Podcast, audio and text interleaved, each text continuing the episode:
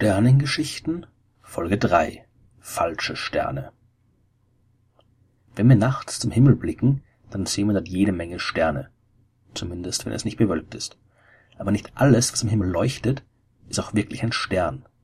Eine Sternschnuppe zum Beispiel hat trotz des Namens nicht mit den gigantischen Kugeln aus Gas zu tun, die die Sterne ja eigentlich sind.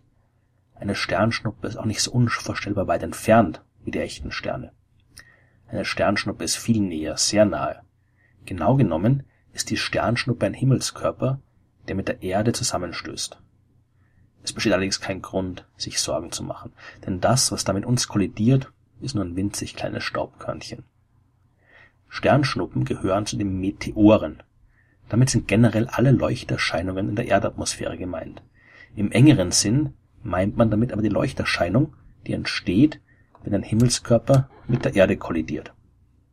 Und da gibt es jede Menge Kandidaten. Unsere Sonne wird nämlich nicht nur von den acht großen Planeten umkreist, sondern auch von Billiarden größerer und kleinerer Felsbrocken.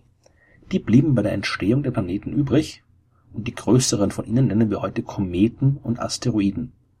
Als damals vor viereinhalb Milliarden Jahren die Erde und die anderen Planeten entstanden, war das eine ziemlich turbulente Angelegenheit. Wie wir in Folge 1 der Sternengeschichten schon gehört haben, entstand die Sonne aus einer großen Gaswolke. Bei ihrer Entstehung wird aber nicht das ganze Gas verbraucht. Die junge Sonne war also von einer großen Scheibe aus Gas und Staub umgeben. Und im Laufe der Jahrmillionen stießen die Staubkörner zusammen und blieben aneinander kleben. Genau das gleiche, was auch passiert, wenn man in der Wohnung nicht aufräumt. Dann findet man unterm Bett oder hinterm Bücherregal jede Menge kleine Staubflusen, die aus den unsichtbaren Körnchen entstanden sind. Noch im Weltall hat für sehr lange Zeit niemand aufgeräumt, und deswegen konnte der Staub dort immer weiter anwachsen. Die Körnchen wurden immer größer, sie wuchsen von kleinen Flusen bis hin zu winzigen Steinchen. Und auch die kollidierten miteinander, und es entstanden immer größere Brocken. Die Sonne war jetzt nicht mehr von einer Scheibe aus Staub und Gas umgeben, sondern von einem Ring aus vielen großen und kleinen Felsbrocken. Und die entstanden zwar auf die gleiche Art und Weise, aber es gab trotzdem Unterschiede, denn alles hängt davon ab, wo die Felsbrocken entstehen. In der Nähe der Sonne ist es warm, und weiter weg ist es kalt, und dort, wo es kalt genug ist, können die flüchtigen Substanzen, wie zum Beispiel Wasser oder Ammoniak oder Methan, zu Eis kondensieren. Die Felsbrocken, die in diesen kalten Regionen entstanden, die enthalten so viele Eisklumpen, und die Felsbrocken, die näher an der Sonne entstanden sind, die waren ohne Eis. Aber das Wachstum war natürlich noch nicht beendet, und auch die Felsbrocken, die man in der Astronomie offiziell Planetesimale nennt, die sind miteinander kollidiert und zu größeren Objekten gewachsen. Nach einigen Millionen Jahren waren so schließlich acht große Himmelskörper entstanden. Das waren die Planeten Merkur, Venus, Erde, Mars, Jupiter, Saturn, Uranus und Neptun. Aber nicht alle Planetesimale wurden für den Bau dieser Planeten gebraucht und einige blieben übrig und die nennen wir heute Asteroiden oder Kometen.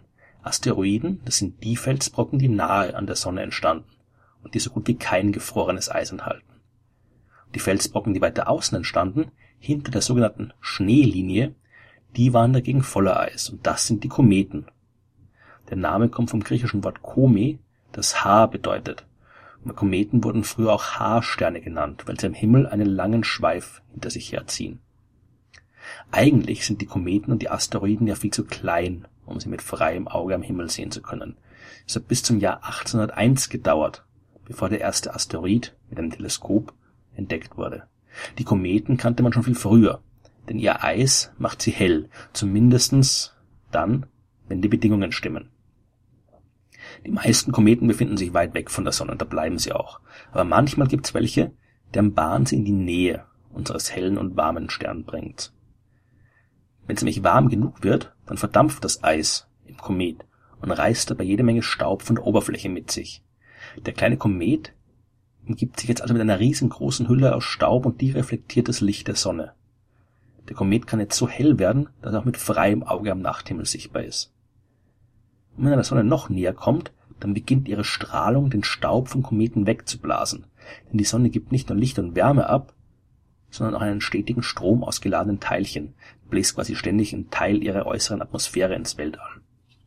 Und dieser Sonnenwind trifft auf die Staubwolke um die Kometen und erzeugt den langen Schweif, den man dann eindrucksvoll am Himmel sehen kann, wenn man Glück hat. Dieser Komet zieht auf seiner Bahn um die Sonne also eine regelrechte Spur aus Staub hinter sich her. Und auch wenn der Komet schon lange weg ist, bleibt der Staub immer noch da. Und die vielen kleinen Körner ziehen jetzt ihre Runden um die Sonne, genauso wie es auch die großen Kollegen gemacht haben früher. Wenn die Erde jetzt aber so eine Staubspur kreuzt, dann stößt sie mit vielen dieser winzigen Überreste zusammen. Und die Geschwindigkeit, mit der die Erde und der Staubkorn kollidieren, die ist enorm und die beträgt zwischen 40.000 und 250.000 Kilometer pro Stunde. Der Staubkorn erzeugt bis in einem schnellen Flug durch die Atmosphäre der Erde eine so große Reibungswärme, dass es komplett verglüht. Aber das ist nicht der Grund, warum man es am Nachthimmel als Sternschnuppe beobachten kann. Das Verglühen alleine wäre viel zu schwach, um das sehen zu können. Weil der Staubkorn so rasant durch die Atmosphäre rast, reißt es einigen Atomen der Luft ein paar Elektronen aus deren Hüllen. Und die Atome schnappen sich sofort wieder neue Elektronen und dabei wird Energie frei. Das ist das gleiche Prinzip wie in einer Leuchtstoffröhre. Auch da ist ein Gas drin und wenn man da Strom durchschickt und es anregt, dann beginnt es zu leuchten. Die Sternschnuppe, die wir am Himmel sehen, das ist die Leuchtspur, die das verglühende Staubkorn in der Luft hinterlassen hat. Mit etwas Glück und bei klarem Himmel kann man die Sternschnuppen in jeder Nacht sehen, denn ein bisschen Staub fliegt immer durchs All. Aber zu bestimmten Zeiten im Jahr kann man regelrechte Sternschnuppenschauer beobachten. Das passiert immer dann, wenn die Erde die Hinterlassenschaft von besonders großen Kometen durchquert. Besonders bekannt sind die Leoniden und die Perseiden. Die Leoniden kann man jedes Jahr zwischen dem 14. und dem 21. November beobachten, denn dann bewegt sich die Erde durch die Staubspur des Kometen Tempel-Tuttle, und in den klaren und langen Winternächten sind viele Sternschnuppen zu beobachten.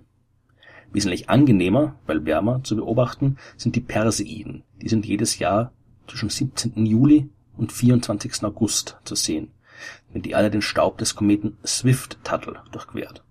Tempel Swift und Tuttle, das sind übrigens die Nachnamen der Astronomen Ernst Wilhelm Lebrecht Tempel, Louis Swift und Horace Parnell Tuttle, die diese Kometen im 19. Jahrhundert entdeckt haben.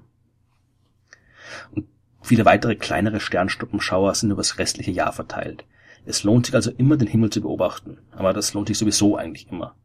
Nicht nur wegen der Sternschnuppen, von denen wir jetzt ja wissen, dass es keine Sterne sind, die vom Himmel fallen, sondern Kollisionen zwischen der Erde und kosmischen Staubkörnern. Aber im Himmel gibt es noch viel mehr zu sehen. Es gibt genug Material für neue Sternengeschichten